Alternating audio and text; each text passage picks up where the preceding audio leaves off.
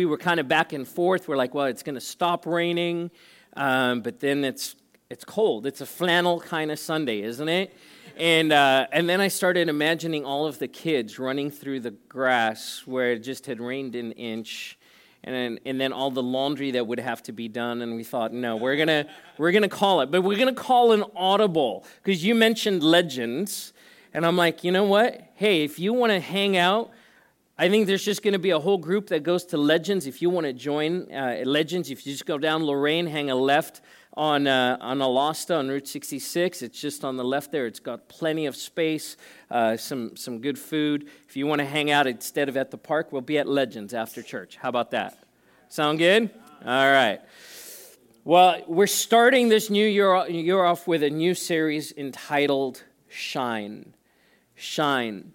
We're going to be talking about shine a lot this year. Each year, I take time before the Lord just to pray and ask Him what's the direction He's leading us for this year. Uh, is there a word that, that He wants to speak over our church, something that we can attach our hearts to and say, God, what is that we can expect from you? The, the word this last year in 2018 was the word build. And out of James, where he talks about the fact that God is building us as a spiritual house, that God's God's church is not a building, God's church is a people. And, uh, and we saw and we have great testimonies of what God has done. We'll celebrate that here uh, in a few weeks. The last Sunday of this month, we're going to share some testimonies of what God has done in our, in our midst and in our congregation. But uh, the word for this year is the word shine. The word shine. And so we're going to be talking about this over the next few weeks. Uh, we have a Vision Sunday on the 27th of January, and we're going to cast some vision for this year. But, but the, the thing that the Lord has put on my heart, and as we've talked to our leaders and prayed with our pastors, is this word, shine. And so you're going to hear a lot this year. I want you to turn in your Bibles this morning to Exodus chapter 34 and Matthew 17. Exodus 34 and Matthew 17 feel like we need to just stop for a second. I want to want to pray. God, it'd be easy to just jump in, just run into a new year. Lord, there's so much that's ahead. Lord, I, I even just realize, Lord, in my own heart, Lord, that there's a sense of uh, urgency, but also a sense of hurriedness. God, I thank you, you're not in a hurry.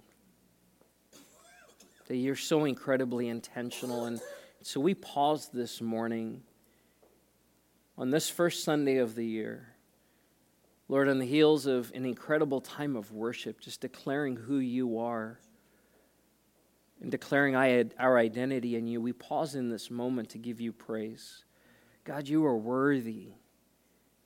You are worthy of praise. Church, can we just take a minute, just speak praise? Would you speak glory and honor to the Lord? God, we honor your holy name. We magnify you in this place. You are worthy of our praise. Be bold. Be bold to raise your voice out. Lift your voice up and speak out loud. God, we honor and we magnify you. You are worthy of our praise in this place. We lift you on high. God, you are, you are a great king. You are a good father, that you are enthroned on the praises of your people. Lord, that your kingdom has no end. We honor you, give you praise. We magnify your holy name in this place. Thank you, Jesus. Thank you, Jesus. God, as we gather each Sunday this year, as we fellowship, as we worship, as we hear from your word, God, we ask that you would be present. Lord, we know you're already here. I pray that our attention, that our focus would be turned to you. I pray this morning that you would remove the distractions, that you would remove the things, Lord, that are even weighing on our hearts today. And God, that you would cause us to be open vessels, ready to receive all that you have for us. In the mighty name of Jesus. Amen. Amen. The Bible talks about light a lot. All the way from Genesis to Revelation, you read about light in, in various forms. The Bible talks about light and darkness, talks about literal light in the book of Genesis where God speaks, and we'll talk about this in a minute. He speaks, and, and, and, and, and, and there's light that is that comes into the darkness and, and, and there's the separation that happens. He talks about light and life. Talks about light illuminating our hearts light and wisdom and, and, and being able to see with new eyes. The bible talks about god's word being a lamp and a light to our feet. And the bible talks about god's glory shining like a magnificent light. We could spend a whole year talking about light, talking about shining, talking about God's glory. And this morning, I felt led to, to spend some time before we talk about our lights shining, to talk about God's light and who He is, and understanding that without Him, we, we have nothing. We, we are nothing. See, light's an important part of our lives, isn't it? If you were here at our Christmas service in this room, we shut off all of the lights in this room. And, and it was dark. I mean, there's no windows in this place. You close those doors, you turn off all these lights, it gets dark really quickly. It's amazing is that even these little thermostats up on the wall, uh, the, the lights went off, and, and that little glow all of a sudden seemed pretty bright, right? You don't even notice those things, but when it was dark in this place, man, those things popped out. They stood out. We need light. Light's an important part of our lives. Would you agree? Yeah. Light's an important part of our lives. If we didn't have light, we would be severely limited in what we were able to accomplish. Here's some thoughts or some observations that are very obvious. Um, first is this light is obvious. You, you can see light, right? If there's a light, you know it's there. And if there's no light, you definitely know that there's no light. And so light is obvious, especially when you're in a dark place. When you're in a dark place and all of a sudden there's a little light that turns on, you, your eye is just drawn to that light. So light, light is obvious. We know when there's light and we know when there's no light. Uh, light is comforting. How many of your kids still sleep with a night light? A handful. How many of you still sleep with a night? No, it's okay. You don't have to raise your hand.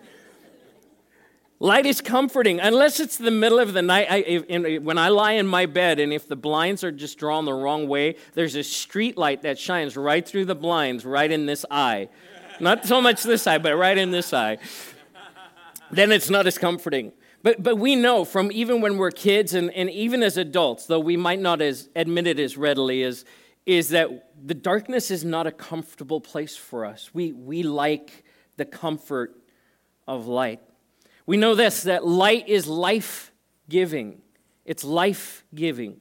We cannot live without light.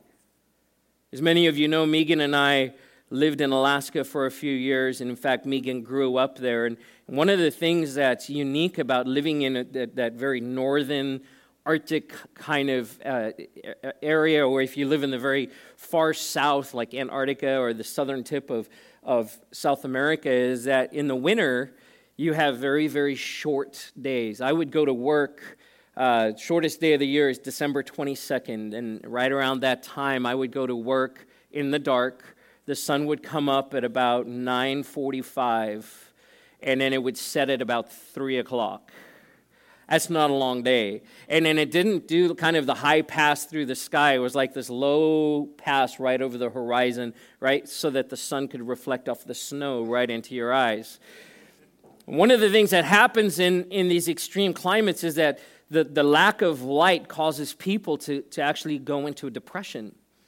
And so people will take supplements in order to help them, or they just they get out uh, there's really cheap tickets from Alaska to Hawaii during the middle of winter, and I think they do it purposefully because it just maintains sanity.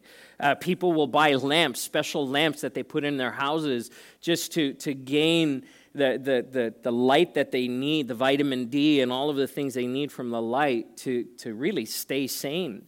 Um, and so the lack of light has an effect. We cannot live without light. We need light. We're designed to have light uh, to, to, to live.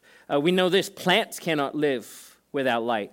If you're, if you're a gardener, you know this. You go to Home Depot and you look at all the little labels, right? And you, you evaluate your garden and you're like, okay, there's a, a shady spot, so I'm going to look for a plant that has right partial sunlight and it'll tell you how many hours of daylight are needed each day. Or there's a plants that need full sun, and uh, and they, they just need a you know six to eight hours of daylight every day. Uh, the, and it's funny is in Alaska, the during the summer, I mean during the winter, the days are really short. But then the, the opposite is true during the summer.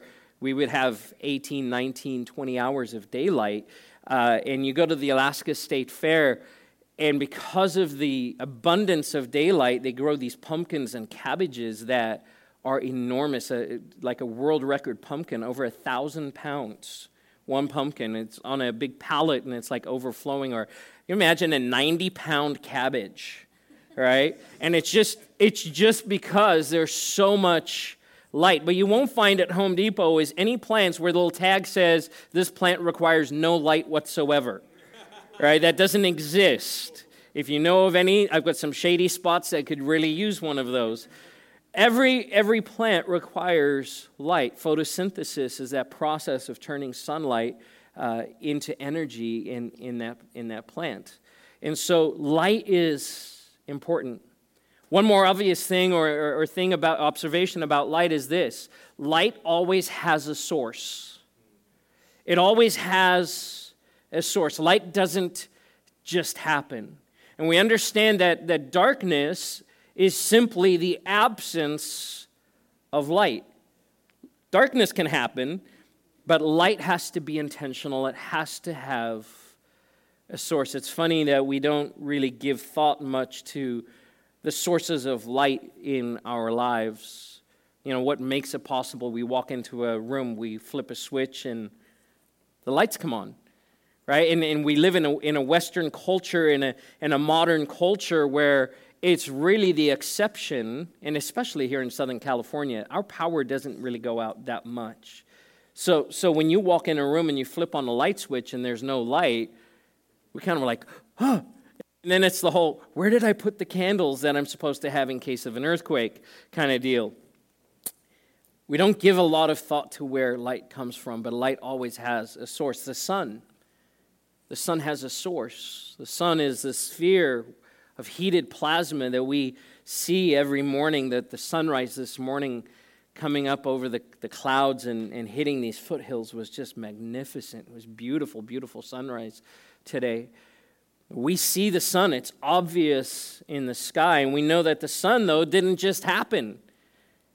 And, and while it's a, a, sphere of plasma, the superheated plasma that, that, that burns millions of miles away from where we are, and that, that light travels and hits the earth and warms us and gives us light, it didn't just happen either, as some would present. Genesis 1, 20, uh, 1 2 through 5 says this Now the earth was formless and empty, darkness was over the surface of the deep and the Spirit of God was hovering over the waters. And God said, Let there be light. And there was light. And God saw that the light was good, and He separated the light from the darkness. And God called the light day, and the darkness He called night. And there was evening, and there was morning the first day. So even our sun and the stars and the galaxies in the universe that we we know about and those that we don't. It seems like every every day or every year we're discovering more and more universes or galaxies that exist out there and suns and stars that you know that light that is traveling light years to get to where we are where we see it, but God spoke all of that into being. It has a source. We understand that when we maybe go camping or, or maybe this Christmas around your house, you, you had lots of candles burning. That, that you set a candle on the mantle, it doesn't just spontaneously ignite right? There has to be a source. You have to have a match. You have to have a lighter that brings that flame to bear on that wick. And, and, so there has to be the source. And then, of course, there has to be the fuel that continues to feed that flame. Uh, if you're camping and, and, and you have a campfire going, you know you've got to keep adding firewood to that fire to keep that flame alive. Or maybe, maybe you're the kind of camper that you use a gas lantern. Right, and you, you have that, that, that fuel, you have that, right? The, the little sock right? The little filament that you put in there and you light that thing. Isn't it amazing that those glow the way they do? Um, you know, it has a source. Of course, the one that we're most familiar with is the electric light bulb. The electric light bulb. We use them every day. And they've taken on all kinds of forms. You have incandescent light bulbs and fluorescent light bulbs and LED and, and all manner of kinds of light bulbs that are bright and, and, and, and shiny. I have with me here this morning my, my LED flashlight. And I love this thing I, I love most about this, other than the fact it's, it's just super bright and the batteries are all, I won't shine it in your eyes because that's no fun.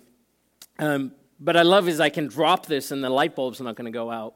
Right? Remember just old style light bulbs, like you drop it and you're like, ah, in the middle of the dark.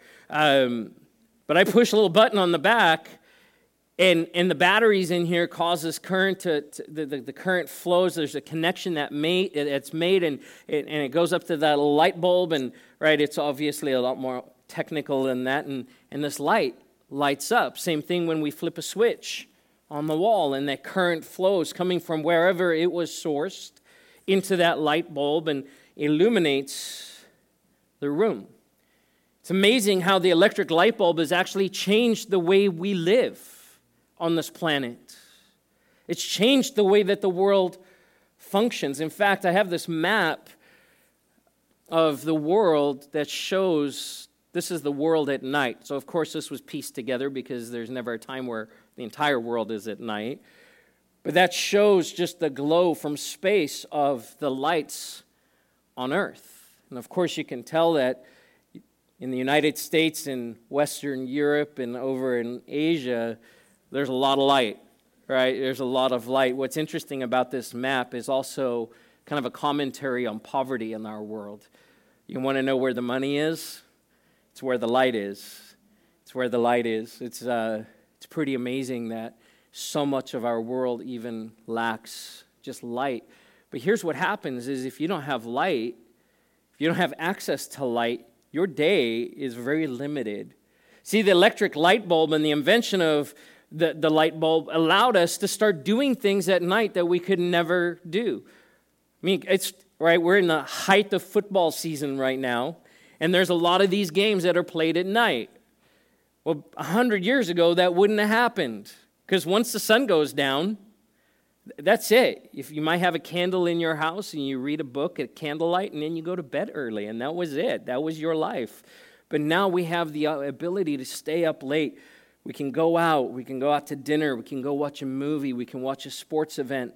Uh, we can work. There's a lot of people who work at night, and so people now have the ability to work around the clock. What's interesting is that the light bulb uh, if I had asked this morning who invented the light bulb, would probably say Thomas Edison. But the reality is he was one of the contributors to, and, and his, his part of the invention was actually putting the light bulb into a form that was really practical for, uh, cons- uh, for consumer use. But there's really about 20 people that played a part in inventing the light bulb. Um, so, again, of course, Thomas Edison develops this practical version, but there's a gentleman named Joseph Swan, an English uh, or British inventor. His home was the first house in the world to be wired for electric light.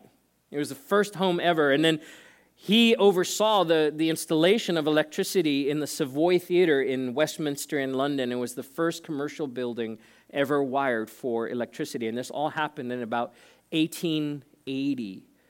So, of course, very limited in that time. So, it's really over the last 100 years, 100, 120 years, that we've seen this advance of light into the world that we live in, to, resulting in what we see up on that, that map. It has changed the way we live our lives. Light has changed the way we live. But you know, there's an incredible biblical truth here. It just runs right in, concurrently with that idea. See, God's light has transformed the way we live our lives, it has transformed who we are, it has transformed how we go about living our lives. In fact, even more so than something like an electric light bulb. And that's what I want to focus on this morning is the source of light in our lives. While I might not give a lot of thought to where the electricity comes from or the process, even the lights that are all around us this morning, there's a lot of lights happening. You know, walk into this room and go, wow, I wonder where the electricity came from that is powering that LED par light up on the. You didn't think about it. There was just light. In the same way, we don't all, always give a lot of thought to the light that is coming to us from God Himself. It's one of the reasons that worship is so powerful, that we have this moment in, in lifting our hands and speaking praise. As Maria led us and prayed over us this morning about our identity, that, that it's in this moment that our attention is t- turned towards the source of this light and we feel the warmth. Tell me, you, like in worship, that you just don't feel the warmth of the presence of God. It's because of that light that we become more aware of Paul writes in Ephesians 5:8 he says for you once speaking of us for you were once darkness not in darkness that you were darkness. You were devoid of light but now you are light in the Lord. Live as children of the light. You were darkness but God has given you his magnificent light. Now live as children of the light. There's two stories in Scripture I want to talk about this morning. I don't really have uh, multiple points this morning. Um, there's kind of just one big point, and, and you'll pick that up as we go through. But I think these two stories in Scripture really illustrate the, the kind of the goal of this morning's message. So the first is in Exodus 34. Exodus 34. I'm going to read the, the, the, passage. You can follow along on the screen.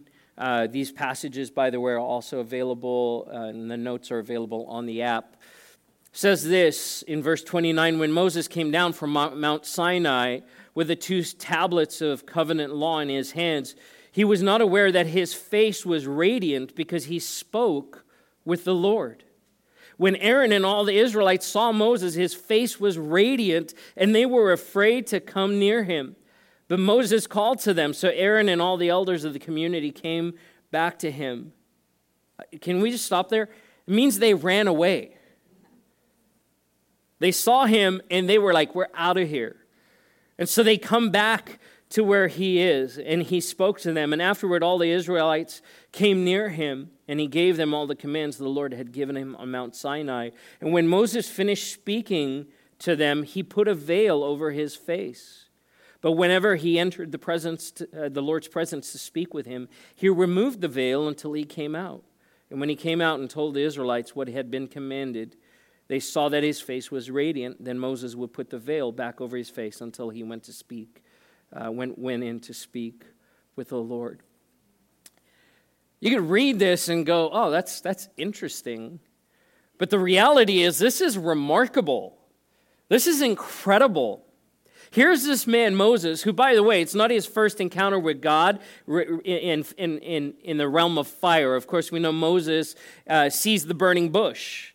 There's this bush that's burning and it's not being consumed, and there's a voice that comes out of the bush. And, and, and all throughout Scripture, we see light and fire being representative of the presence of God. But Moses has gone up on the mountain that children of Israel have come out of Egypt. They've been delivered from slavery, walked through the Red Sea, experienced this miracle. And now here's this people who, for 400 years, have been without their own home, out their, their own nation, their own land. Uh, and really, the, the only thing they have is each other their relationship with each other, but they have no form of governance. They've been slaves, so they've just been told what to do. And, and they're in the desert now trying to figure out what's next.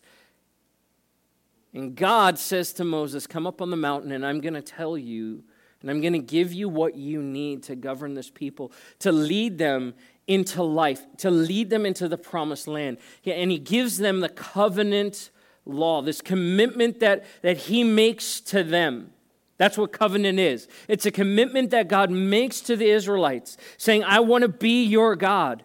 I want you to know me and I want you to walk with me, and I'm going to tell you how to do that. I'm going to spell it out as clearly as I possibly can. And so Moses goes up on the mountain. He's there in the presence of God. And at one point, uh, God, Moses is going, I want, God, I want to see you.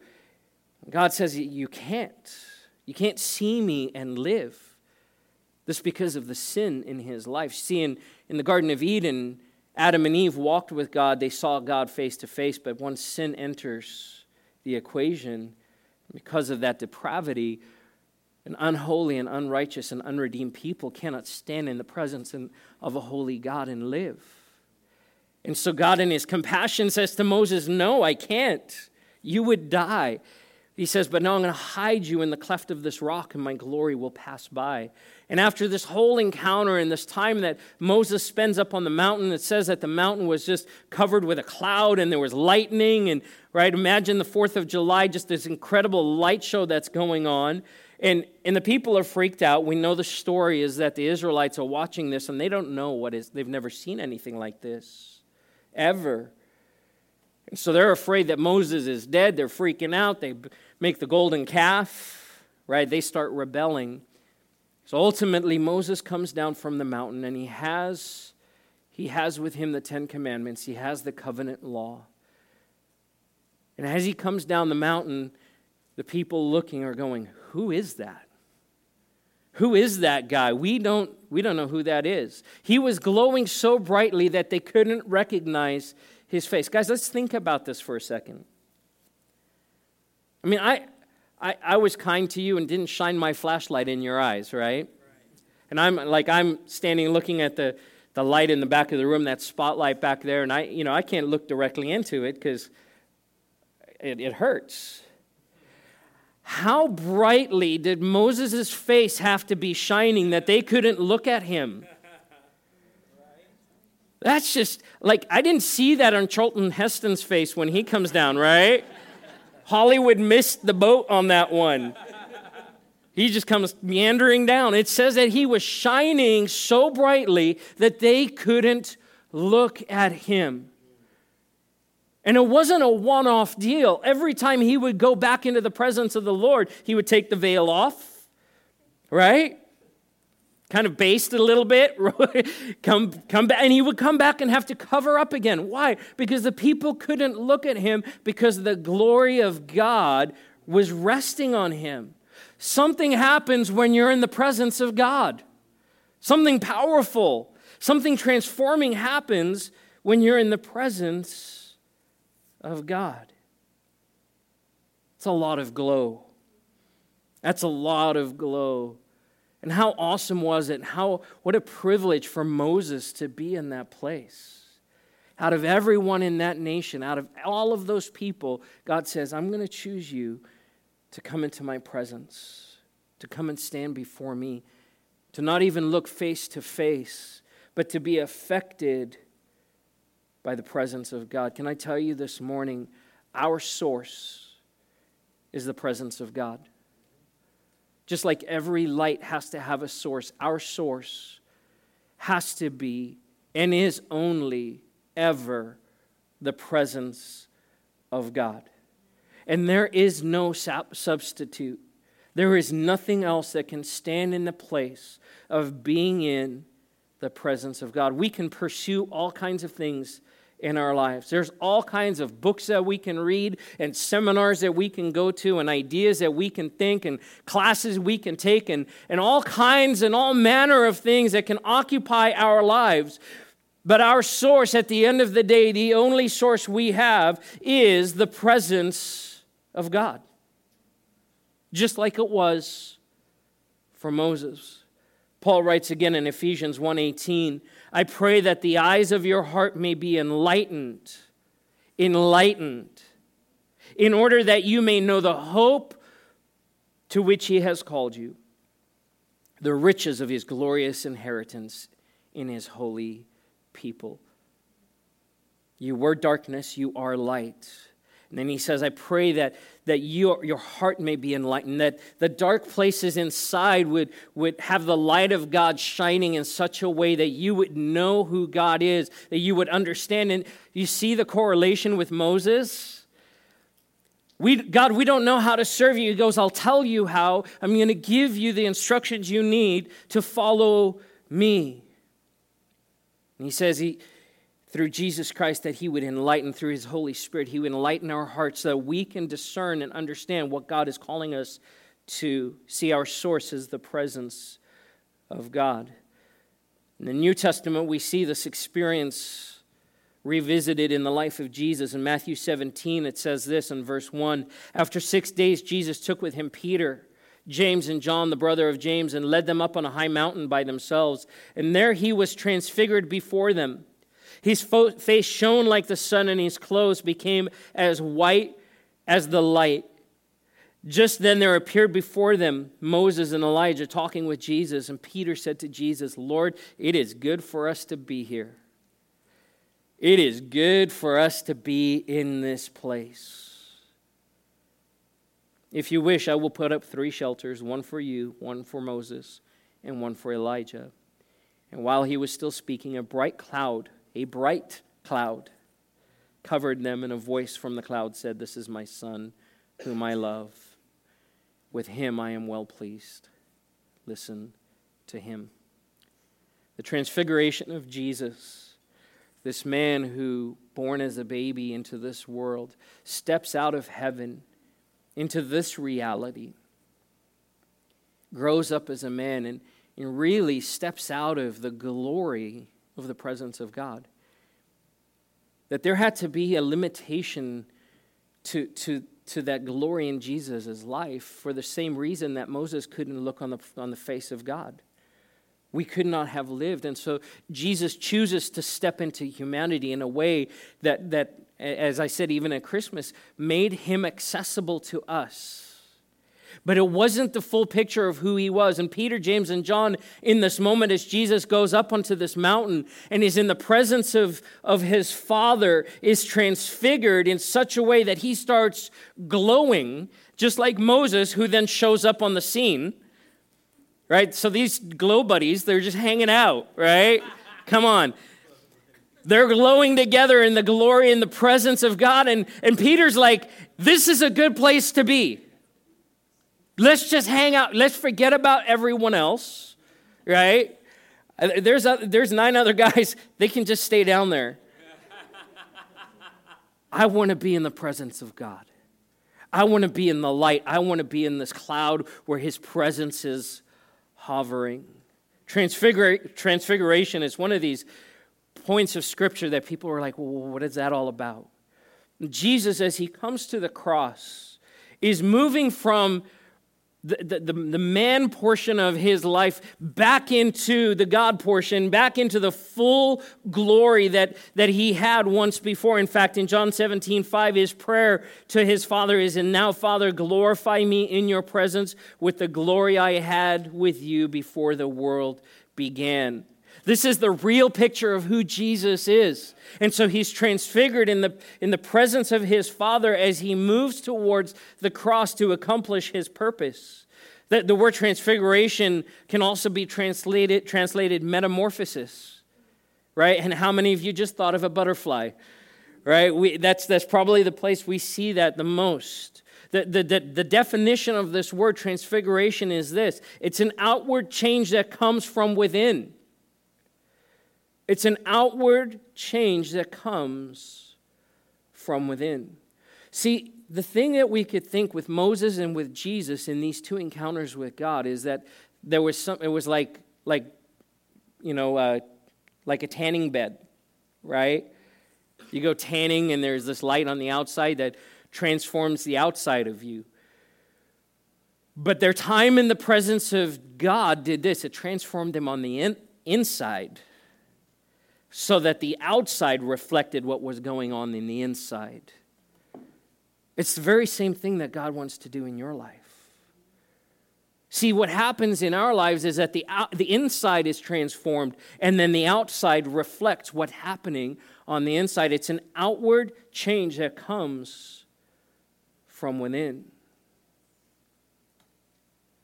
Jesus standing on that mountaintop in his rightful place in the presence of God, in that place of fellowship and unity and, and communion with the Father, what's on the inside is just reignited, is stirred up in such a way that the disciples go, Whoa, he's glowing.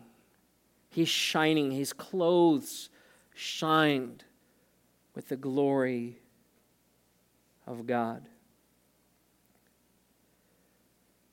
I started out talking about the components of light, understanding that light is obvious, and light brings life, and light is comforting. As we continue talking about light, we need to understand this. We need to understand as God causes His light to shine in our lives, that the results of that will be obvious that the light that shines in our lives because of Jesus Christ will bring comfort. That the light that God causes to shine in our lives will bring life to the world around us. But, church, it starts with us because you cannot give what you do not have. There has to be something that's happening between you and the Father the source you have is the presence of God. It's interesting that Moses had to wear a veil because we understand in the temple there was a veil that separated the Holy of Holies from everyone else. And the Holy of Holies is where the presence of God would reside, and only the high priest could go back there. But Jesus, when he was hanging on the cross and as he breathed his last, there was that earthquake, and there was lightning, and then that veil, that curtain, tore in two. And that the presence of God was released because the, the wages of sin had been satisfied, that the presence of God could be released upon the earth once again. The gift of Jesus Christ to you and to me is light. It is the light of life. It is the light of the glory of His presence. It is that full access we now have to the presence of God, to our very source. See, unlike the, the Israelites who sat in the, the camp waiting for Moses as he went into the presence of God, we all now have access. You have access. Hebrews says that we can come boldly before His throne. And as we do, there will be a metamorphosis of a transfiguration that will take place starting on the inside and working itself out to the outside. Where that light that is now in us, as Paul says, where we move from being darkness into light, will be obvious, will be seen. We're going to move into a time of communion because I want us to celebrate that gift. I'm going to invite the ushers to prepare. God is your source. He is your only source, and you have access to that source only because of the work of Jesus at the cross. It's the only reason that we can walk in a full relationship with Him, to be immersed in His presence, to allow Him to transform our lives, to change the way that we live. Over the next three weeks, we're going to talk about what, what those obvious signs of that light are in our lives. We're going to have an opportunity to inspect and look at our lives. And, right, it's not for me to, to, to look at your life and go, well, you should this, this, that, and the other. But can we just be real for a second? If light is supposed to be obvious, it'll be obvious. I, if, if, if you're walking in the presence of God, if I'm walking in the presence of God, if I'm spending time in His Word and spending time in prayer and spending time in, in worship and fasting and, and committing myself to spiritual disciplines, that the result on the outside of my life will be obvious, not contrived or manufactured. Go ahead. So, Jesus, in this moment where he's hanging on the cross, fulfilling what God had set in place from the foundation of the earth, that we would no longer walk in darkness, that we would be children of the light. And he breathes his last. That veil is torn. And we know in Scripture that on the cross, Jesus, his body was broken and was beaten for you and for me His blood was shed for you and for me. The Bible tells us that because his body was broken, that we can have healing in our bodies. That we can be made whole, that every part of who we are, emotionally, relationally, physically, that our thinking can be restored because of the body of Christ. That because of his blood that was shed, the Bible says that without the shedding of blood, there is no remission of sin, there is no forgiveness of sin. It was a necessary sacrifice for Jesus. Why? So we can have access to the light. So as we pass the trays, as you take the bread, I'll ask that you take the bread and just hang on to it and we'll, we'll partake, we'll receive together. But would you thank Him this morning for the access He has given you to the Father? For, the, for re- renewing the source of light in your life so that you don't have to walk in darkness. Let's pray. Father God, we thank you that you are our source, that there is no other, and that you are absolutely reliable, that we can count on you. And God, that you had set in motion a plan to restore yourself to us and, and, and us to you through the cross. Jesus, we thank you for surrendering your body to the punishment, our punishment that you bore in your own, uh, in your own flesh, so that we could be made whole. We thank you, Jesus. Amen.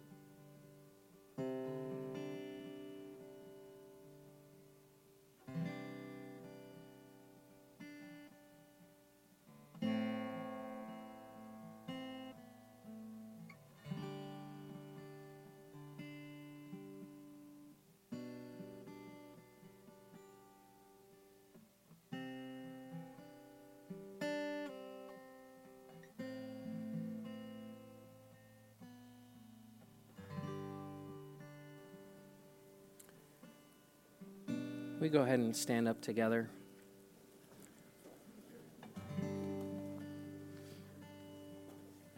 Would you hold the bread? Here's what I want to do. We're going to take 20 seconds. Would, would you just right where you're at, would you pray? Would you thank Him? Would you thank the Lord for what He's done for you? And you'll receive when you're done.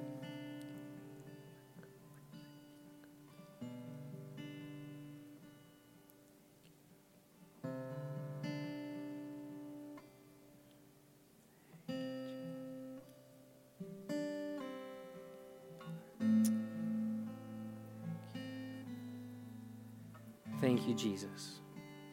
Thank you. Receive together.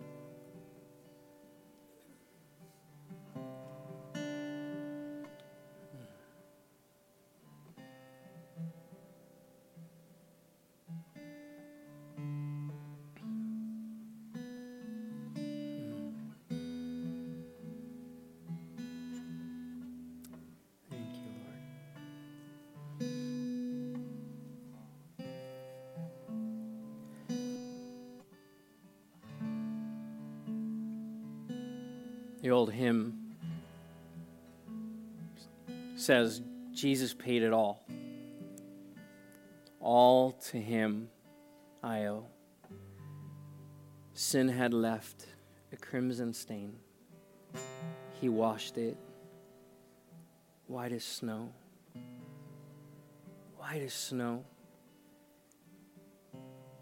He's not just talking about white like a new garment.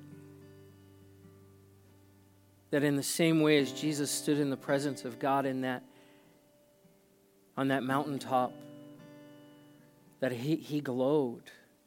He reflected the glory of God that, that Jesus paid the price on the cross to remove our stain, to remove the sin so that we could shine with His glory. To stand before Him and receive from Him everything He has for us. And to allow it to transform us from the inside out. Jesus, we thank you that you paid it all, that you made a way. And because of your sacrifice on the cross, we have access to the fullness and the glory of God. And Lord, as we receive this cup, Lord, we, we receive it as a seal over this year, over our lives. God, that we have been set apart, that we are called out people, called by your name to walk out of darkness and into your glorious light. And so, God, I pray that we will walk as children of the light because of what you have done for us. In Jesus' name, let's receive the cup together.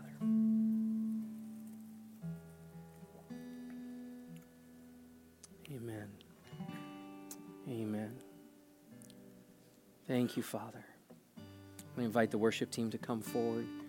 We're going to close this time this morning in worship, lifting His name on high. I want to encourage you be bold, sing loud, declare His praises. Amen. Amen.